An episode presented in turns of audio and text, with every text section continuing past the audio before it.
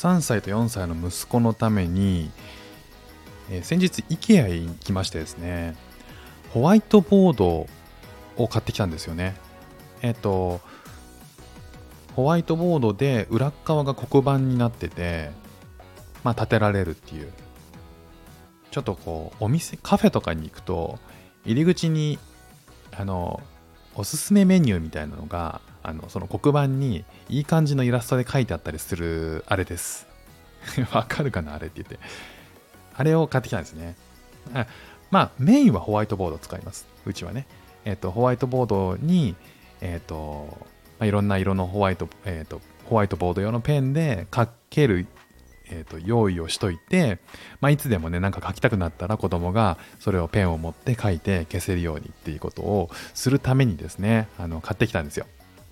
でそれを我が家のリビングに置いといて、えー、子供たちがあの、ま、それを見るや否やめちゃくちゃ喜んでもう毎日ですね、えー、いろんな絵を描いてるんですよねで面白いのがうちのあのその息子たちが通っているスクールではちょくちょくその写真が送られてくるんですね。あのスクールでの様子みたいな。で、そこで、えっと、中国語と英語の授業があるんですけど、まあ、その度にですね、割と頻繁にホワイトボードにですね、絵を描かせて、絵とか、例えばアルファベットの授業だったら、A、アップルっていうリンゴの絵が描いてあって、そこに、えっ、と、アップルって書くっていうね、スペリングの授業とかね、まあそういうことですごくホワイトボードを活用してるんですよね。ということで、そのホワイトボードを頻繁に使うってことは知ってたんで、まあ、家でももしかしたらあったらすごく喜ぶかなと思って導入したら、めちゃくちゃ喜んで、まあ、絵とかね、あとはアルファベットとか知ってる、文字みたいなのをいっぱい書いて、ひらがなとか数字とかっていうのを書いてすぐ消せるんで、まあ、すごく重宝するようになりました。なので、えーと、特にちっちゃいね、あの幼稚園児であのちょっと言葉を覚えるようなとにとか絵を描けるようになった子たちぐらいからもうそれがあると結構いいと思うので、えコミュニケーションもしやすくなるというかあの絵でコミュニケーションができるしすごくねおすすめです。面白かったのがあの中国語と英語の授業でそれを息子たちが使ってるんでホワイトボードに3歳の息子がね絵を描き始めたんですよ。そしていきなりえっと Today is not yeah, this is this is cloud and, this is rain. It's not sunny day, right? みたいなあの天気をですね、えー、英語で書きながら説明してくれるんですよね。いきなりそのホワイトボードでペン握ったら 英語に切り替わるっていうそれがね子供の面白いところだなと思いました。えっ、と、そのホワイトボードというか環境がそれにスクールと似ると、えー、急にそのモードに切り替わって、なんかこう家では見ないその表情というか、えー、雰囲気っていうのが出してくれて、これはこれですごく面白かったですね。えー、そんなね、あのホワイトボードで、えー、コミュニケーションを息子と楽しんでいるフック船長です。イラストに挑戦したり、歌を歌ったり、英語学習のことだったり、海外生活で面白いと感じた日本との文化や価値観の違い、そこから改めて感じた日本のすごいところ、なんかをお話ししております。今日はですね、あの1億総クリエイティブ時代、ね、1億総発信時代っていうことはよく言われますけれども、まあ同じようにね、えっ、ー、と、いろんな方がいろんなツールを使っていろんな発信ができるようになりましたよね。なので、まあ、発信に伴うなんかこう発信するものっていうのは自然とこうまあクリエイティブになっていくと。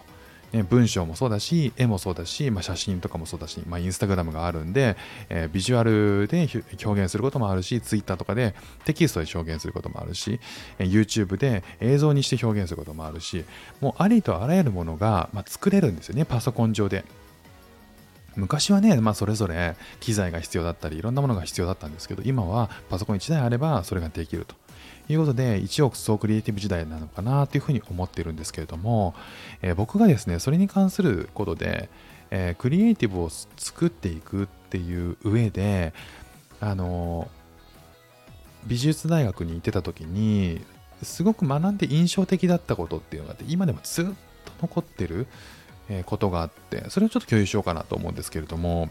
ギリギリ OK とギリギリ NG の境界線を知っておくのはすごく重要だよってことを当時、えー、教えてもらったんですねある先生に、まあ、どんなプロでもですね全ての作品表現するものに100%って実は使ってないんですよ、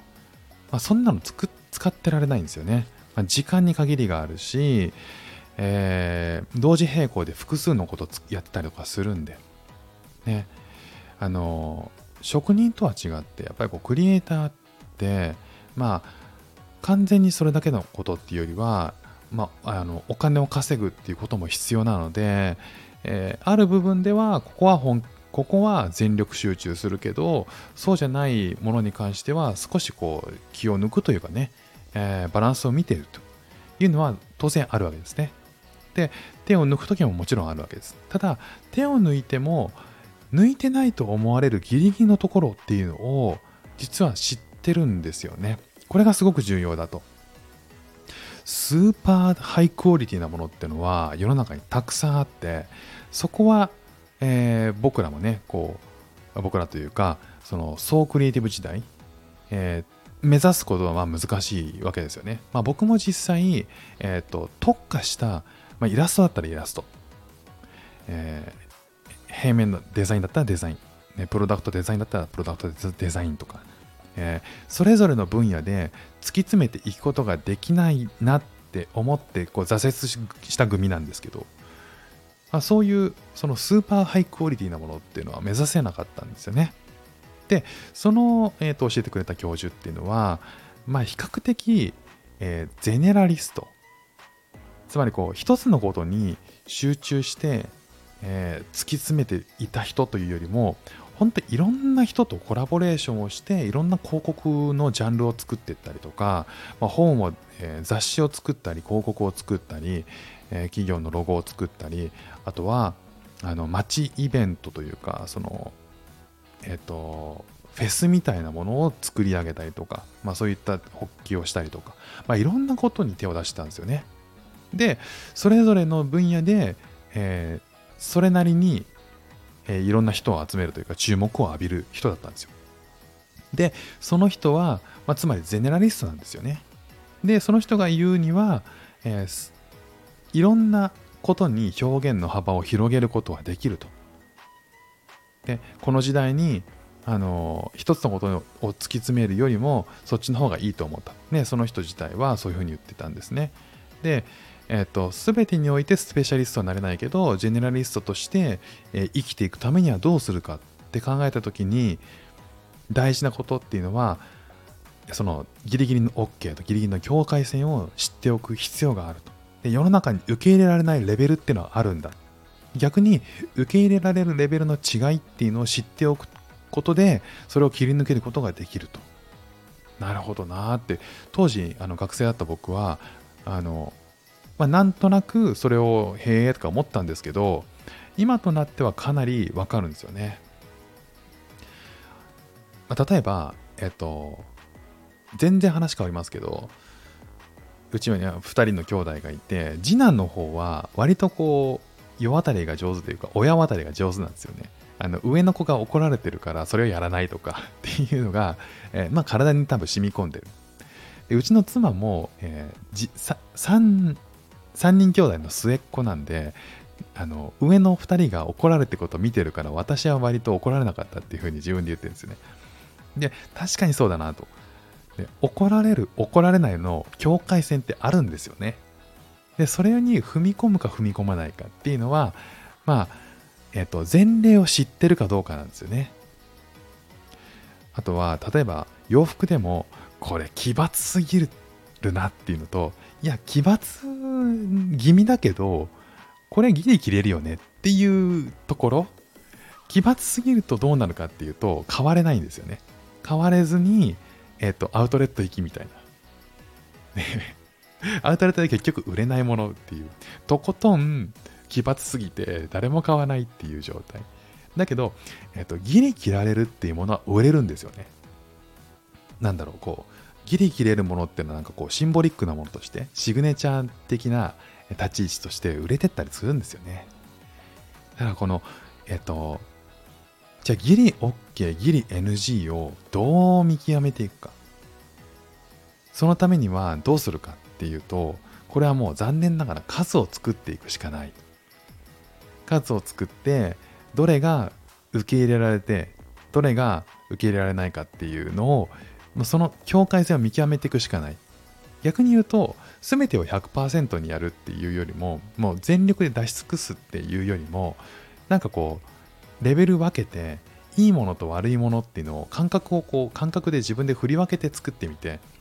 でその感覚をピント合わせていくみたいな作業になるんだっていう風な感じのことを言ってた記憶をがありますね。あとは良いものをこれはでできると思うんですけどいいものっていうのをできるだけいろんなジャンルで見るっていうことによって、えーと、ヒットしてるものとヒットしてないもの支持されるものとされてないもののどこに違いがあるのかっていうのをえーと、いろんなこものを見ることによって中間地点というかが分かるようになるっていうふうに言ってたんでそれって本当にそんな風に分かんのかなと思ってたんですけどおそらくですけどとことん見なきゃいけないんだろうなっていう。本当にいろんなものを見ていかないといけないんだろうなというには思いました。えっ、ー、と、一度、あの、一つずつ、えー、一つずつこう、ゆっくり見ていくっていうよりも、まあ一度に、なんか、一度にいろんなものを見ていくっていう感じなのかな。でもなんかね、えっ、ー、と、僕がイラストを作ったり、音楽を作ったり、えっと、なんか文章を書いたり、まあ、いろいろしてみて、やっぱ気づくのが、なんか、出せるかな、出せないかなっていうレベル感っていうのは、多分やってみないとわかんないし、やっていかないとわかんないんだけど、やっていくと、なんとなく、なんか見えてくる気がするっていうのは、ちょっとあるんですよね。まあいろんなものをそこまでねいろすごくくまなく見てたわけではないけどでもなんだろうな。誰しもがこう発信できるし誰しもがファンを作れるからこそ、えー、まあ、昔みたいにねこうそマス受けばっかりを狙うものっていうだけじゃないとは思うんでその当時の発想とは変わってきてるとは正直思います。この考え方ってこう1対集団みたいな感じの発信者対集団みたいな感じなんだと思うんで多分そこの発想ってのは多分今ちょっと、えー、完全に受け入れられるかどうかってのは正直なんかちょっと違いが出てきてるなっていう気はするんですけど、ね、例えばなんかあの小学生あすごくちっちゃい子がえー、NFT っていうね、ノンタンジブルトークン、ノンファンジブルトークンっていう、えー、ところで、まあ、仮想通貨を使って、トレードするようなあのマーケットがあるんですけど、そういうところに売り売って何百万っていう価値がついちゃったりとかする時代なんで、それも正直どこでどう火がつくかっていうのは分かんないんですけど、ただいろんなものに興味を示していろんな表現でいろんなもの出せる時代なんでそこの、えーと、ギリ OK っていうレベルっていうのをいろんなものを見て知っておくっていうのはもしかしたらその表現する幅を広げられるきっかけにもなるのかな。でかつ、えー、受け入れられる、きっかけにもなるのかなっていうふうに思ったのでちょっとまあつぶやきな感じでえー、音声収録してみました。まあ、取り留めもないね、まとめのない話になった気がしますね。振り返ってみると これを公開するのかしないのかっていうのもありますけど、まあ、これはこれでギリ NG なのかもしれないけど公開しときましょう。ね、ということで、今日も聞いていただきましてありがとうございました。フック船長でした。ではまた。